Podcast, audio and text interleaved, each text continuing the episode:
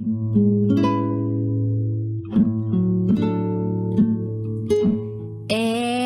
now, it's time for DJ Rocky's Secret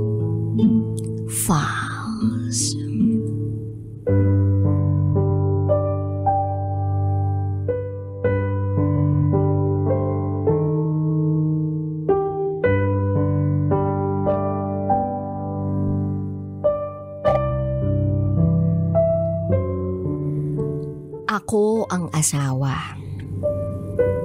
Pero pakiramdam ko, kabit ako.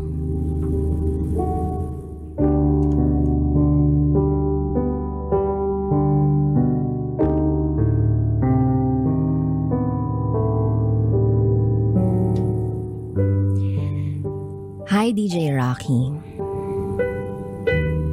I'm an avid fan. I'm your regular listener since 2017. At hindi ko naisip na one day, I'll be writing my own story to share it to you and your listeners.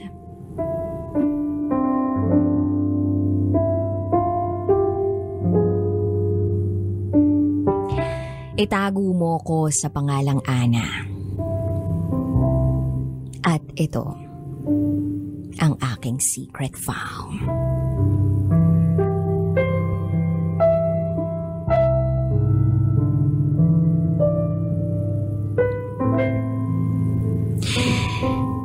Nagtatrabaho ako sa abroad as a caregiver. Meron akong naging kaibigan na ipinakilala sa akin ng pinsan. Kaya lang, yung pinsan niya, may girlfriend. Sumagot ako ng may boyfriend din naman ako. Nang pabiro lamang. Hindi ko akalain na tototohanin ng kaibigan ko at ng pinsan niya ang sinabi ko.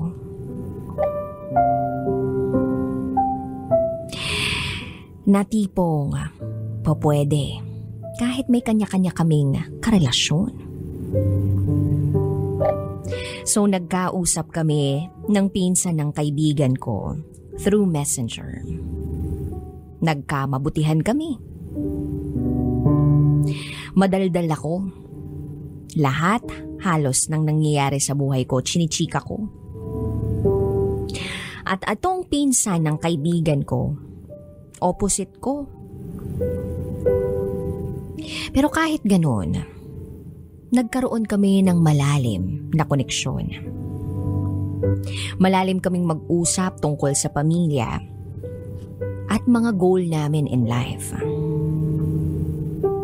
That was December 2017. Kaya lang, August 2018, natigil yung communication namin. Dahil naramdaman ng girlfriend niya na may iba siya. Nahuli pa nga siya, nakausap ako. So natigil yung communication namin. Sa pagkakaalam ko, dahil shinare niya sa akin ang kwento nila ng girlfriend niya, almost six years na silang magkarelasyon.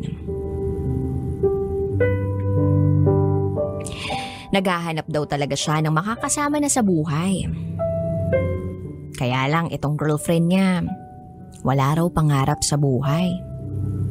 Waldas ng waldas ng pera.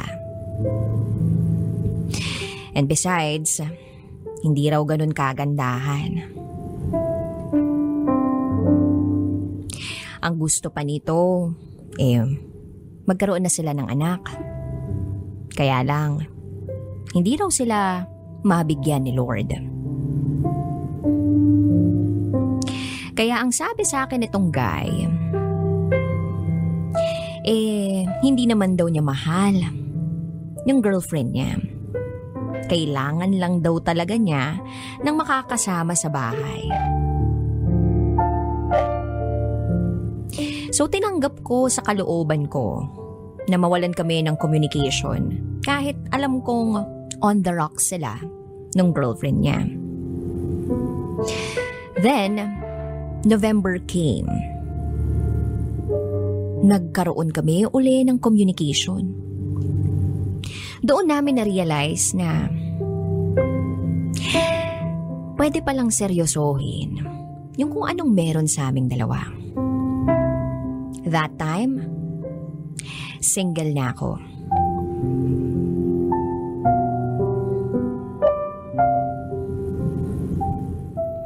Umuwi ako ng Pilipinas. For good. At siya, nag-decide na magbakasyon sa Pilipinas. Feb kami unang nagkita. At doon na nagsimula ang patago naming relasyon. Tinanggap ko kung ano ang sitwasyon namin for two years. Pagbalik niya ng Amerika, nag-uusap kami araw-araw. Video call, chat, messenger. Kapag nasa trabaho siya. Pero kapag uuwi na siya ng bahay nila, eh bawal na kaming mag-usap. Tiniis ko yung ganong setup. Dahil alam ko sa sarili kong mahal ko na siya. Ganon din naman daw siya sa akin. Mahal na niya ako. Then, year 2022 came. Bakasyon niya sa Pilipinas. Nagkita kami. At inaya niya akong magpakasal. Sino ba namang aayaw, ba? Kasal na ang inaalok sa akin.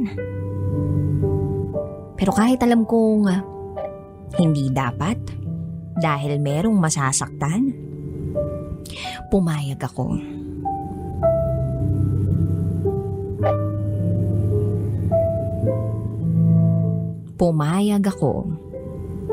na magpakasal sa lalaking alam kong may girlfriend.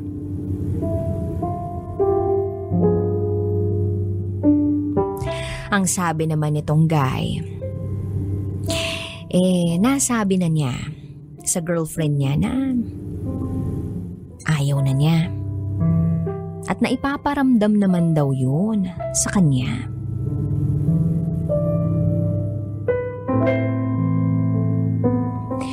At nalaman din nung girl na ikakasal na kami. Kaya naman, nagpaalam na ang lalaking mahal ko sa girlfriend niya. So nagpakasal kami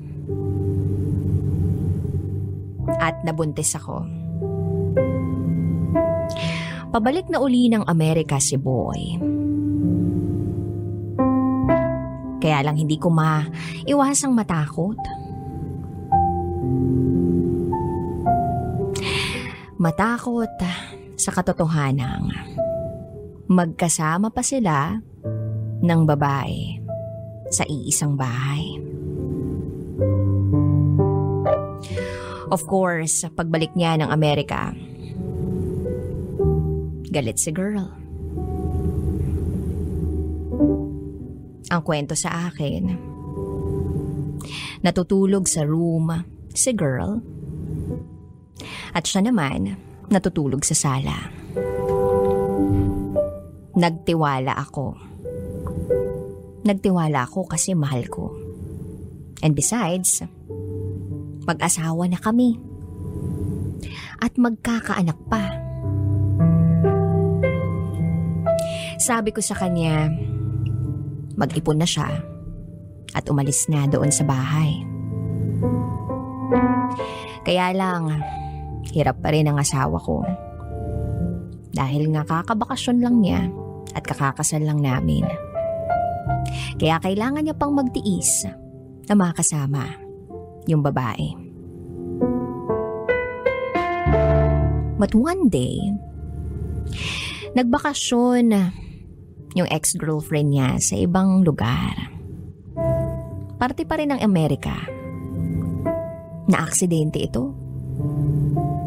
Nagkaroon ng bakterya sa paa. May sugat ito. Hanggang sa umabot na sa puntong kailangan ng putulin ang paa ng babae. Naikwento sa akin yun ng asawa ko.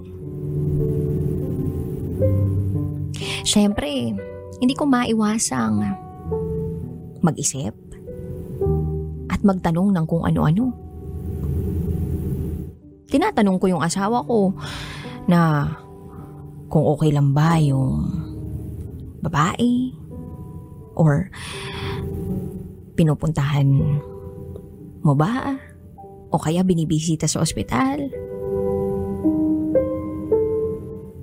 Pero ang sabi sa akin ng asawa ko, hindi raw. Hindi niya raw pinupuntahan sa ospital.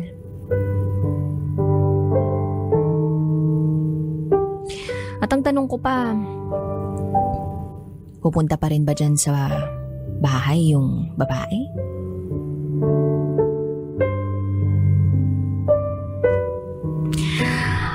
At ang sagot sa akin ng asawa ko, kailangan niya pa yung babae. Para may kasama daw siya at karami siya sa pagbayad ng rent.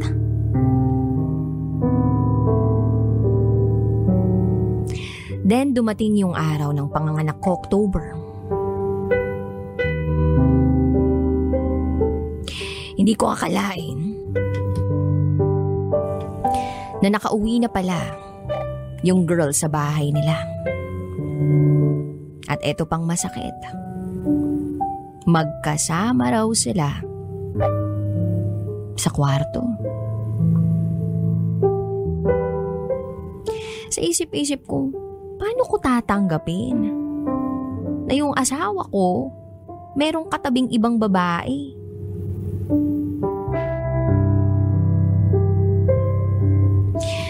But a part of me was trying to understand kung bakit kailangan siya sa tabi ng babae. Kasi syempre, walang mag-aalaga na putulan nga ng paa. Plus, malaki nga yung ex-girlfriend itong asawa ko. Mataba. Hindi madali para sa kanya yung bumanyo. At kung ano-ano pang gawin sa buhay. Kaya nakagabay ang asawa ko.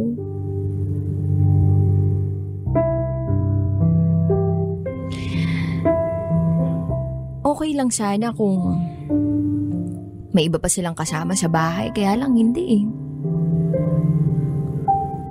Silang dalawa lang.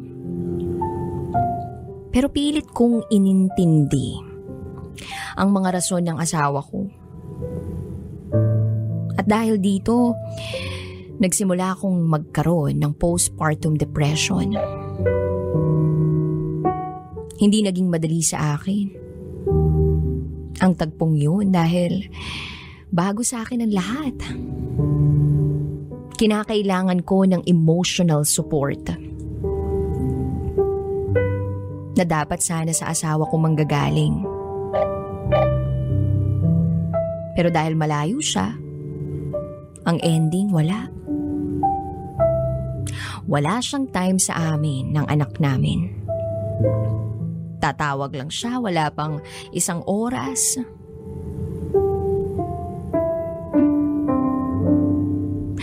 Wala pang isang oras sa isang linggo.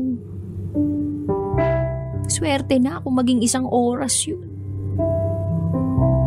Napakasakit para sa akin ng pinagdaraanan ko. Ngayong napatunayan kong niloloko na ako ng asawa ko.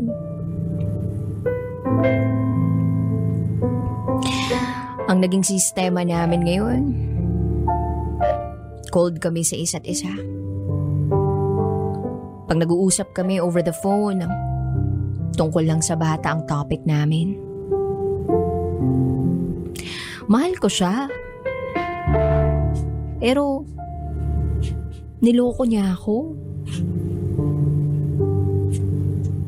Hindi ko tuloy maiwasang isipin.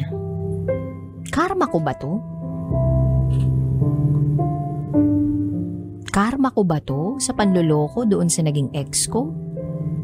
O karma ko ba to dahil pumayag ako na magpakasal sa isang lalaking alam kong may jowa pa?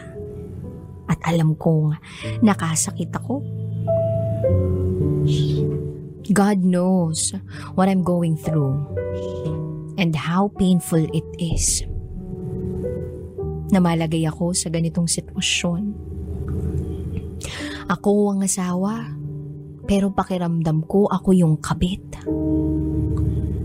Ipinagdarasal ko na lang na matapos ang sakit na nararamdaman ko. Para sa anak ko. Hindi ko alam kung anong plano ng asawa ko sa amin. Ipinagpapasa Diyos ko na lang ang lahat. Sa totoo lang, DJ Rocky, through sharing my story, gumaan kahit papano ang pakiramdam ko. Wala akong mapagsabihan ng sitwasyon ko. I hope you'll give me advice. Hanggang dito na lang po. Muli, ako si Ana. At ito, ang aking secret file.